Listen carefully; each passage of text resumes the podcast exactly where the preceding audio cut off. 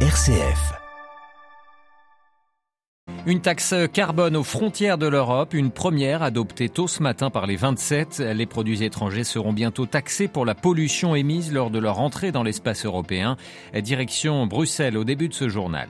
Un sommet tripartite au Turkménistan ce mardi, sommet centré sur les questions énergétiques avec la Turquie en chef d'orchestre. Ankara ambitionne de devenir un hub énergétique mondial. Dans ce journal également, cette réunion des pays africains à Washington qui s'ouvre ce mardi, les États-Unis qui veulent renforcer leur avec le continent africain. Et puis nous reviendrons sur l'inquiétude des évêques du Pérou devant le climat politique et social particulièrement tendu dans le pays. Radio Vatican, le journal Olivier Bonnel. Bonjour, c'est un nouveau droit de douane environnemental pour entrer en Europe. Les produits étrangers devront bientôt payer pour le carbone émis lors de leur production. Et c'est le principe de cette taxe carbone approuvée des potrons minets ce matin lors des négociations entre Parlement européen, Commission et États de l'Union européenne. Décision que certains qualifient de petite révolution car l'idée euh, a été remise, a été émise dès les années 90. Elle devrait décourager les, délocalisations et être une source de revenus pour les 27. À Bruxelles, les précisions de Pierre Bénazé. La taxe carbone s'appellera officiellement mécanisme d'ajustement carbone aux frontières et ce mécanisme va mettre les industries européennes sur le même pied de compétitivité que leurs concurrents étrangers. Il y a en Europe des droits à polluer que les entreprises doivent acquitter pour vendre leurs produits. C'est le système de quotas d'émissions de l'UE.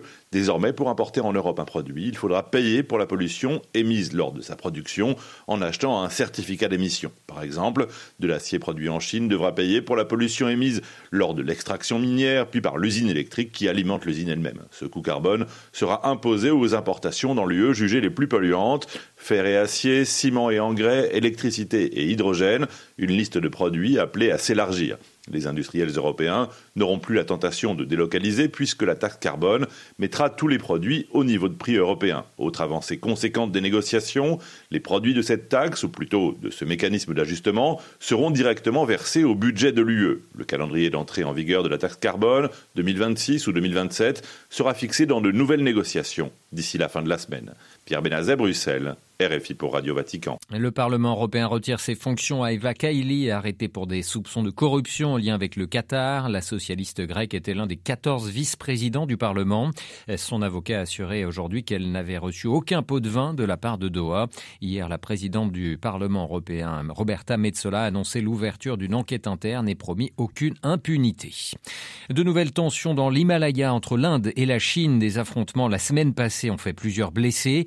Le ton monte ce mardi Pékin accuse des soldats indiens d'avoir franchi illégalement la frontière. New Delhi rétorque en accusant la Chine de vouloir changer unilatéralement le statu quo sur leur frontière himalayenne.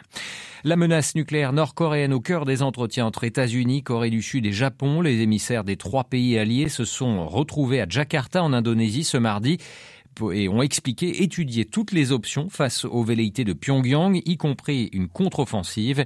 À la fin du mois de novembre, la Corée du Nord avait lancé un missile balistique intercontinental, une des armes les plus puissantes de son arsenal, missile tombé au large du Japon. Les États-Unis accueillent aujourd'hui un sommet avec plusieurs pays d'Afrique, un sommet organisé à l'initiative du président américain Joe Biden. Des dirigeants de 49 pays africains ont été invités à Washington. Au menu des discussions, des dossiers concernant la sécurité, la santé ou l'économie. Un sommet de trois jours qui vise à rappeler l'importance des relations américano-africaines. Myriam Sandouno. Placé sous le signe de la reconfiguration des relations américano-africaines, ce sommet, après celui organisé par Barack Obama en 2014, semble crucial pour les États-Unis. Face à la concurrence de la Chine et de la Russie, le président américain se dit prêt à travailler avec les gouvernements africains et la diaspora dans le but de renforcer les liens. Au menu de la rencontre, la lutte contre le terrorisme, le changement climatique, la sécurité alimentaire ou encore l'économie. Le but c'est aussi d'échanger également sur les moyens de faire avancer les partenariats afin de créer des emplois. L'administration Biden, qui adopte un ton moins paternaliste, entend traiter d'égal à égal avec les dirigeants africains. Lors de ce sommet, le président américain défendra l'idée de l'intégration de l'Union africaine au G20. Washington entend consacrer 55 milliards de dollars à l'Afrique sur trois ans. Tous les pays de l'Union africaine ont été invités à y prendre part, à l'exception du Burkina Faso, de la Guinée, du Mali et du Soudan qui ont connu des coups d'État militaires. L'Érythrée, n'ayant plus de diplomatiques avec Washington, a été ignorée. Myriam Sandouno. Un autre sommet en Asie centrale. Cette fois-ci, les présidents de la Turquie, de l'Azerbaïdjan et du Turkménistan se retrouvent ces mardis et mercredis pour une rencontre tripartite, une euh, rencontre organisée au Turkménistan.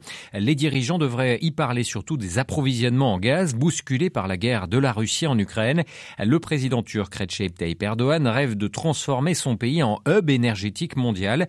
Il souhaite notamment que le territoire turc serve au transit du gaz turkmène vers les marchés européens. À Istanbul, à Landlower. C'est une idée déjà ancienne et qui mettra sans doute des années à se réaliser, mais Recep Tayyip Erdogan estime le moment opportun pour la proposer à nouveau. Il s'agirait de transporter le gaz du Turkménistan via la mer Caspienne jusqu'en Azerbaïdjan, puis de le faire passer par un réseau de gazoducs en Géorgie et en Turquie vers les pays européens. En Turquie, le gaz turkmène transiterait par le gazoduc transanatolien, le TANAP, qui sert déjà à acheminer du gaz d'Azerbaïdjan en Europe. La Turquie ne produit pas de gaz, mais Recep Tayyip Erdogan rêve de faire de son pays une plateforme mondiale pour le transport de cette énergie vers les marchés internationaux. La guerre en Ukraine remet sur le devant de la scène des pays proches de la Turquie, comme l'Azerbaïdjan et le Turkménistan. Ce dernier est doté des quatrièmes réserves mondiales, mais elle reste pour l'instant largement inexploitée. La semaine dernière, Ibrahim Kalın, le porte-parole du président Erdogan, prévoyait que le monde turc jouerait un rôle vital en matière d'énergie dans les décennies à venir et que le corridor énergétique bâtie par la Turquie la placerait au centre du jeu. Sur ce terrain, comme sur d'autres, la Turquie s'efforce de devenir une puissance incontournable pour les pays occidentaux. À Istanbul, un endroit pour Radio Vatican. L'Ukraine, au cœur de deux réunions organisées ce mardi à Paris. La première concerne le soutien immédiat à Kiev dans la guerre face à la Russie. La seconde est consacrée en particulier à la future reconstruction du pays. Les besoins d'urgence estimés par Kiev sont estimés à 800 millions d'euros pour que la population ukrainienne puisse faire face à, à l'hiver. Nous reviendrons plus en détail sur ces conférences de Paris dans notre édition euh, de 18h. Le Vatican se mobilise également pour l'Ukraine. L'aumônerie apostolique organise une collecte de vêtements chauds à destination des populations civiles ukrainiennes. Sur un plan diplomatique, le Saint-Siège poursuit ses efforts pour tenter une médiation dans cette guerre. Nous ne pouvons pas ne pas nous demander si nous faisons tout notre possible pour arrêter cette spirale de mort. Déclaration ce matin du cardinal secrétaire d'État Pietro Parolin lors d'un colloque organisé à l'ambassade italienne près le Saint-Siège. L'Agence internationale de l'énergie atomique, l'AIEA, va elle envoyer des missions pour sécuriser cinq centrales nucléaires d'Ukraine, y compris celle de Zaporizhzhia, occupée par l'armée russe. Information donnée ce matin par le Premier ministre ukrainien Denis Shigmal. Parmi ces sites figure la tristement célèbre centrale de Tchernobyl. Partons à présent pour l'Amérique latine et le Pérou où les évêques font part de leur inquiétude dans un message publié hier. Les prélats lancent un appel au calme face à la situation politique et sociale très mouvementée que traverse le pays andin. Les manifestations ne faiblissent pas et sept personnes au moins ont été tuées en deux jours. Adélaïde Patrignani. Les évêques péruviens lancent un appel urgent à construire des ponts de dialogue. Ils appellent les contestataires à l'apaisement. Leurs revendications, estiment-ils, lorsqu'elles sont justes, doivent être entendues, mais qu'ils exercent leurs droits sans violence. L'épiscopat demande également à la police nationale péruvienne d'agir dans le cadre de la loi en préservant l'intégrité des personnes et à la classe politique de se préoccuper du bon fonctionnement des institutions et de l'ordre démocratique. Nous ne pouvons pas nous permettre le luxe d'un mauvais gouvernement dans notre patrie, estime-t-il, surtout avec une démocratie faible à leurs yeux. Il s'agit donc de maintenir la fraternité et de préserver le système institutionnel. La violence n'est pas la solution à la crise ni aux différences, s'inquiète l'épiscopat péruvien. Le Pérou doit être notre priorité.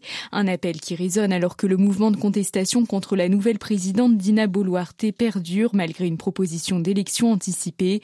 Des syndicats agraires et organisations sociales paysannes ont appelé à une grève illimitée à partir d'aujourd'hui. À Lima, les partisans de l'ancien président Pedro Castillo continuent de réclamer sa libération. Adélaïde Patrignani. Et puis les relations diplomatiques se réchauffent entre la Colombie et le Venezuela depuis l'arrivée au pouvoir du président de gauche Gustavo Petro au mois d'août dernier. Son homologue vénézuélien Nicolas Maduro a annoncé hier la réouverture totale de sa frontière avec son voisin, une ouverture qui sera effective le 1er janvier prochain.